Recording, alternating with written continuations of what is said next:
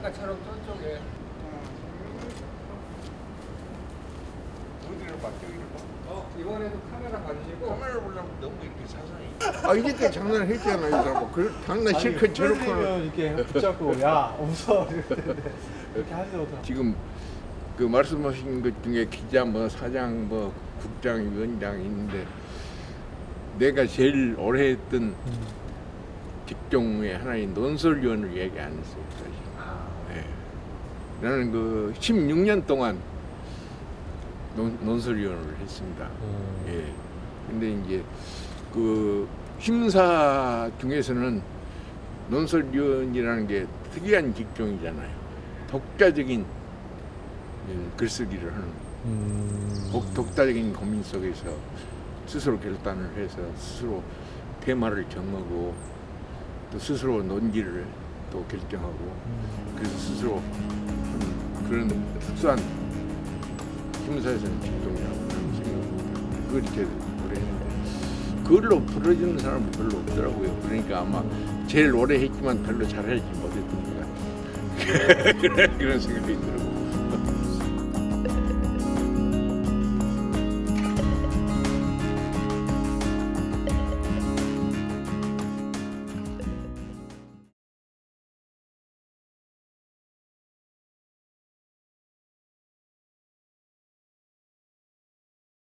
전율이었죠. 전율, 전율 이런 걸 쓸 수 있다는 게. 언론 탄압, 언론 통제를 그 전두환 독재 정권이 억누르고 있는데 파열음을 내면서 얼음을 깨면서 오 솟아오른 물줄기였어요. 물줄기. 그 유명한 칼럼 있잖아요. 하늘이여 땅이여 사람들이여라는 칼럼을 보면서 너무 놀랬거든요. 그때 당시까지만 해도 그 전두환 정권의 어떤 보도 지침이 여전히 남아있던 그러한 시대였고 그러한 상황에서 그런 칼럼을 어떻게 쓸 수 있었을까 되게 놀랐었는데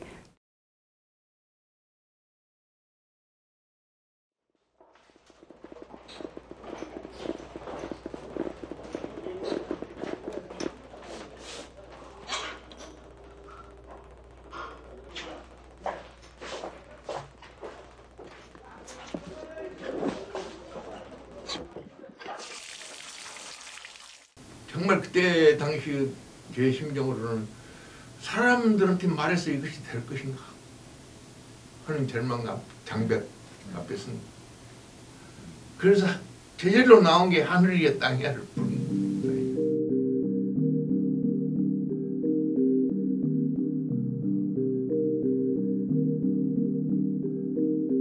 저는 아직도 기억하는 게 죽음을 또다시 죽이지 말라. 응? 죽음을 또다시 죽이지 말라. 아, 그건 참 잊을 수가 없는. 그 박종철을 죽으면 또 죽이려고 그러잖아요. 벌티가서 없애버리려. 죽음 자체를 죽여버리려고. 그래서 제가 처음에 호소했던 게 저 죽음을 다시 죽이지 말아주기 바란다고 그걸 썼죠.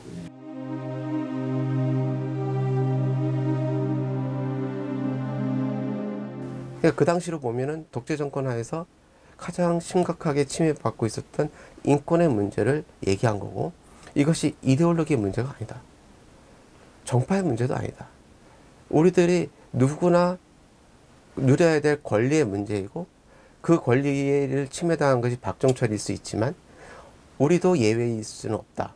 따라서 우리 모두의 문제로서 이 문제를 접근해야 된다라는 것을 우리에게 말하자면 강조한 것이고 그리고 그것이 아마 그 칼럼을 읽은 사람한테는 소위 우리가 말하는 심금을 울렸다 이렇게 생각할 수 있는 거죠.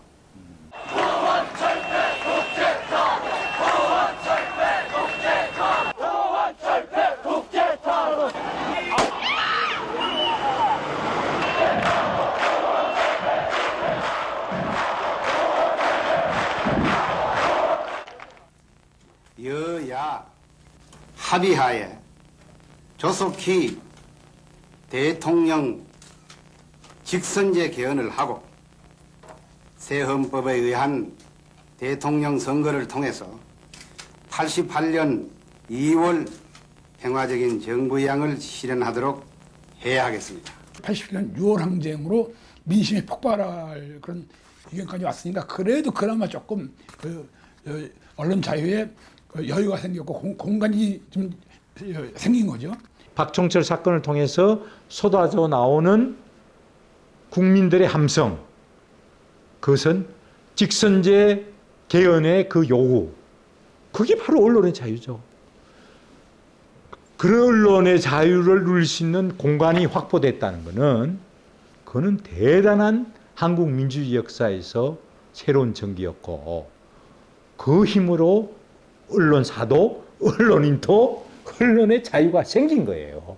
6월 항쟁을 겪으면서 이제 전두환 시대까지 겪으면서 6월 항쟁을 겪으면서 어느 정도 그 노태우 선언이라는 게 있잖아요. 6.29 선언 언론 자유를 보장한다. 그뭐 형식적인 엄격히 지나지 않았지만 그래도 조금 그런 것은 풀리기 시작했는데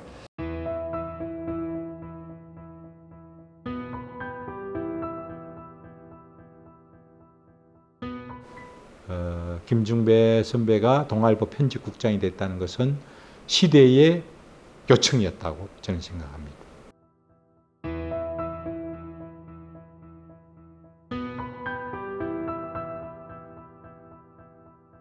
언론의 자유라는 것은 언론인의 자유도 아니고 언론사의 자유도 아닙니다. 모든 국민의 자유, 누려야 될 권리고 자유입니다.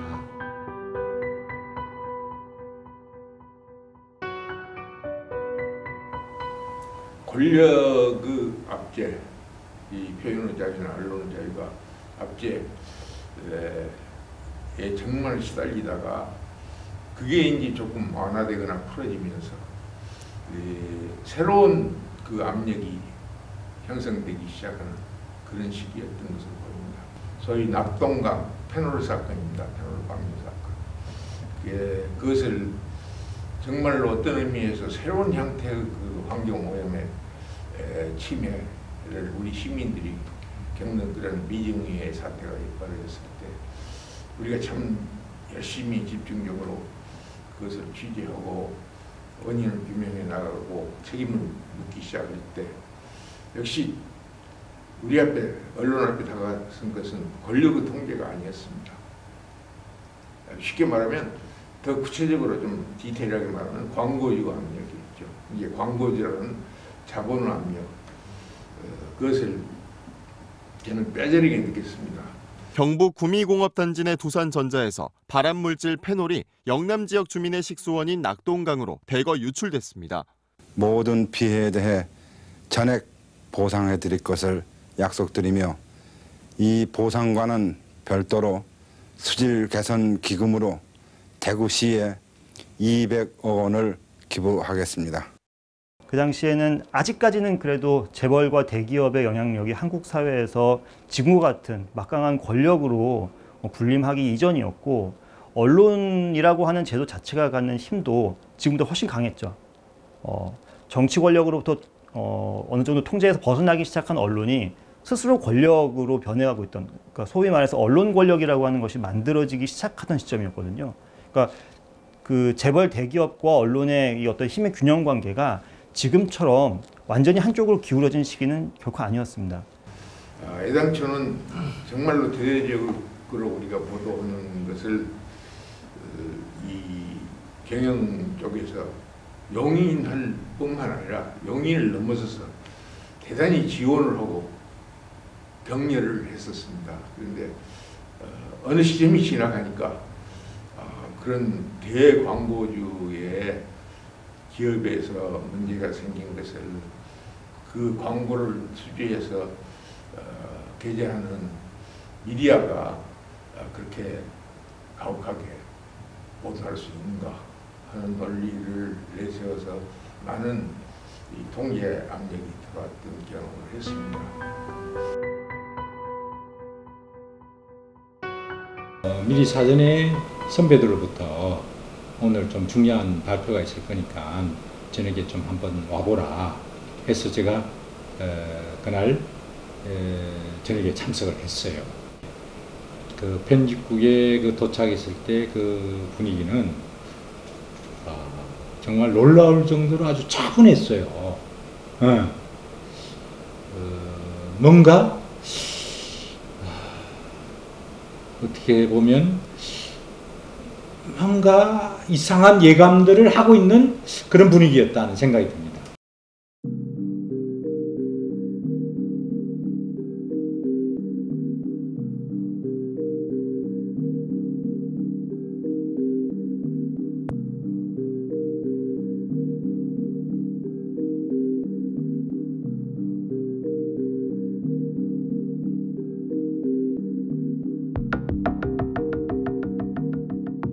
당시 상당수 그 편집국 기자들은 그 자본이라는 것을 사주, 어, 사주로 인식했다는 거예요.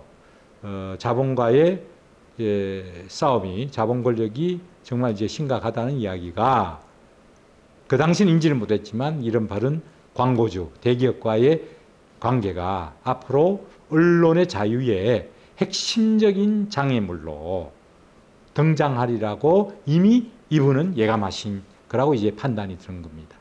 저 같은 사람이 주목하는 것은 우리 경제 자본이 성장하면서 이게 권력의 억압, 개입, 영향 이거 외에 자본의 막강함 그리고 노골뜨리지 않은 것 같으면서도 연탄가스처럼 사람을 마비시키는 이런 자본의 그 권력이 우리 언론을 병들게 했다고 생각을 합니다.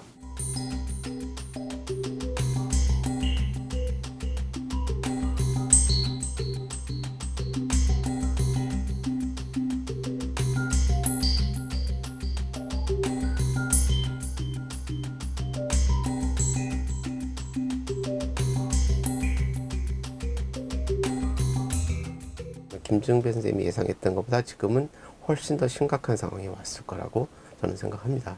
그 당시 예상할 수 없을 만큼 지금은 매체 수가 엄청나게 늘어났어요. 사실 매체 수가 늘어나는 것은 다양성의 측면에서 바람직한 측면이 있죠. 하지만 이 시장이 감당할 수 없을 만큼의 매체 수가 늘어나면 좋게 말하면 치열한 경쟁, 나쁘게 말하면 이전 투구가 일어날 수 있어요. 지금은 또 다른 형태의 어, 권력이 등장했잖아요. 플랫폼이라는 디지털 시대의 플랫폼.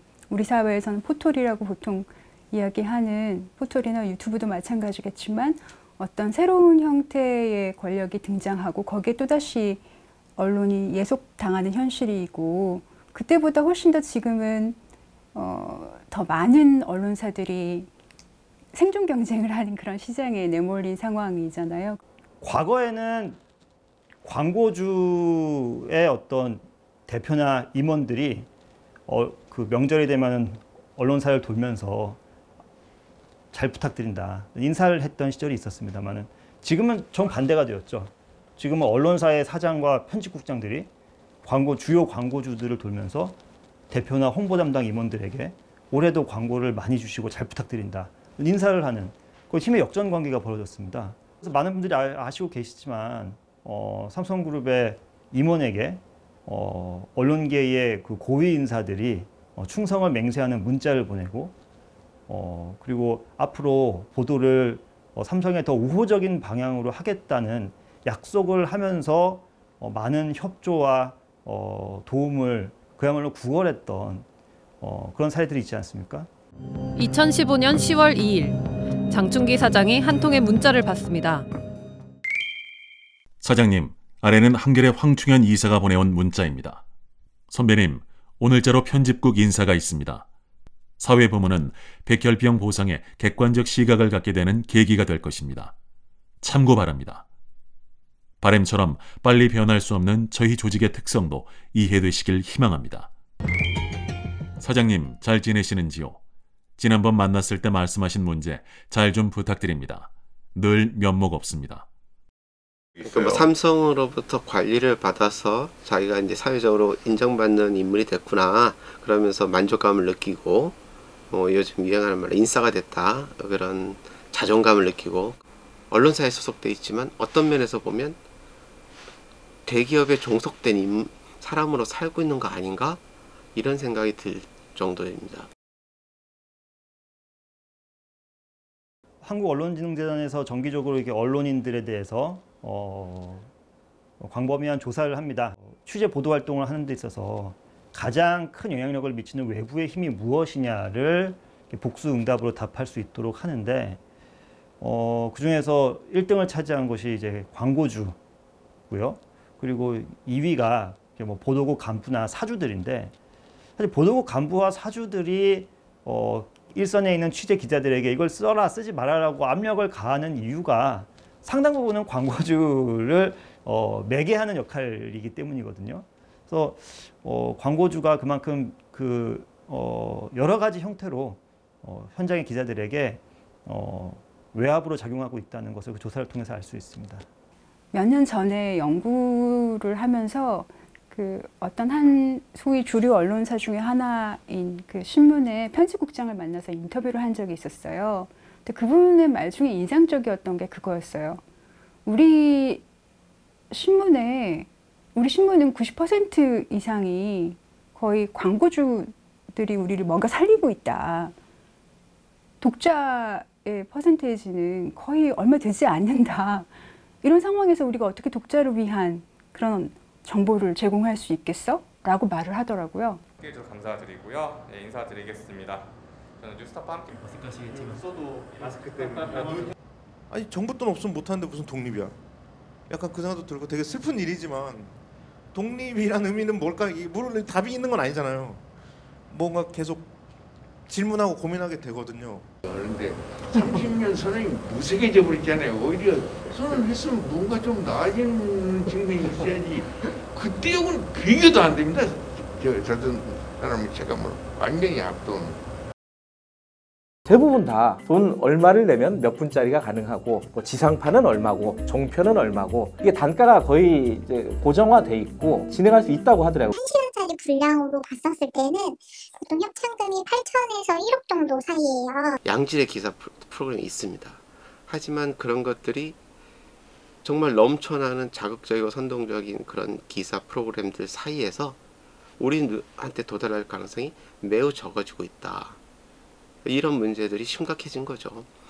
이거를 김증배 선생님이 아마도 자본의 압력, 그러니까 자본이 뭐 아예 나를 위해서 보도를 해라 라고 하는 압력은 말할 것도 없고 자본이 제공하는 재원에 의존해서 언론사가 생존할 수밖에 없는 구조가 심화되면 이 언론이 언론다워질까?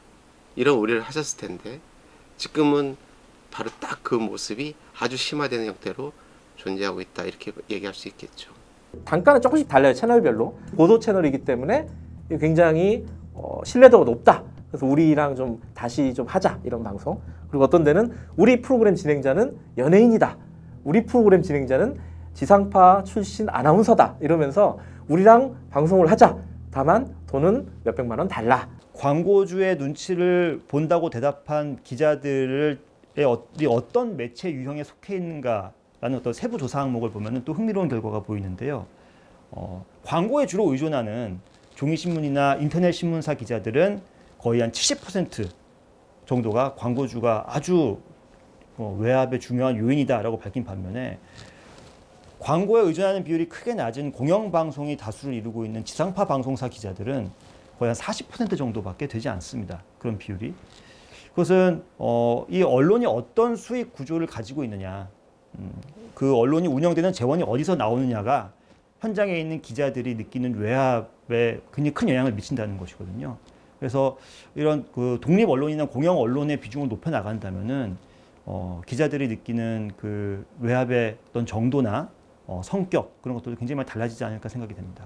시민들을 뭔가 주체로 하는 그런 언론들, 그러니까 시민을 단순히 뭐 독자나 혹은 수용자로서만 바라보는 게 아니라 함께 만들어가는 그런 어떤 언론, 그리고 이들의 참여를 지금보다 훨씬 더 강력한 참여가 가능하게 만들어지게 하는 구조, 이런 것도 필요한 것 같고, 이런 것들을 조금 더 독려할 수 있는 그런 개인적으로는 그런 입법도 필요한 것 같아요. 진실의 소자 뉴스타파 회원 여러분 반갑습니다.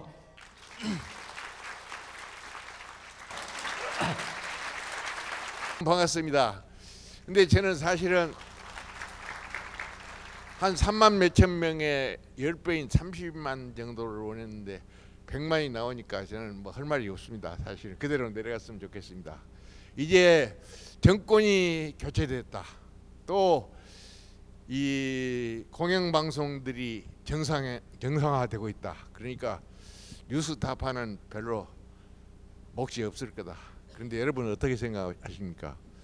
그 요즘 보면 독립 언론 뉴스타파가 꼭 있어야 될 것 같습니다. 그런데 독립은 혼자 하는 겁니까? 우리 독립을 위해서 얼마나 많은 분들이 피를 흘리고 땀을 흘렸습니다. 그래서 독립이 된 거죠. 그래서 뉴스타파 김용진 혼자 독립이 될 수가 없어요. 그 여러분이 안 계시면 말짱할 겁니다. 그래서 같이 더 굳건한 독립을 이루는 새해가 되기를 소원합니다. 감사합니다.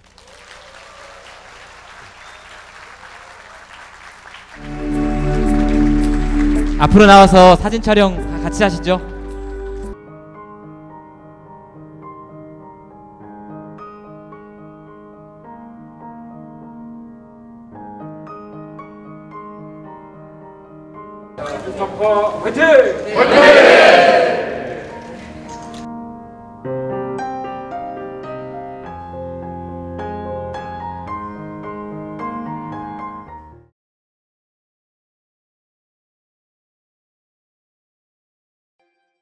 목숨을 걸어서라도 지키려고 하는 것은 국가가 아니야. 난 분명히 소위 애국 이런 것이 아니야. 진실이야.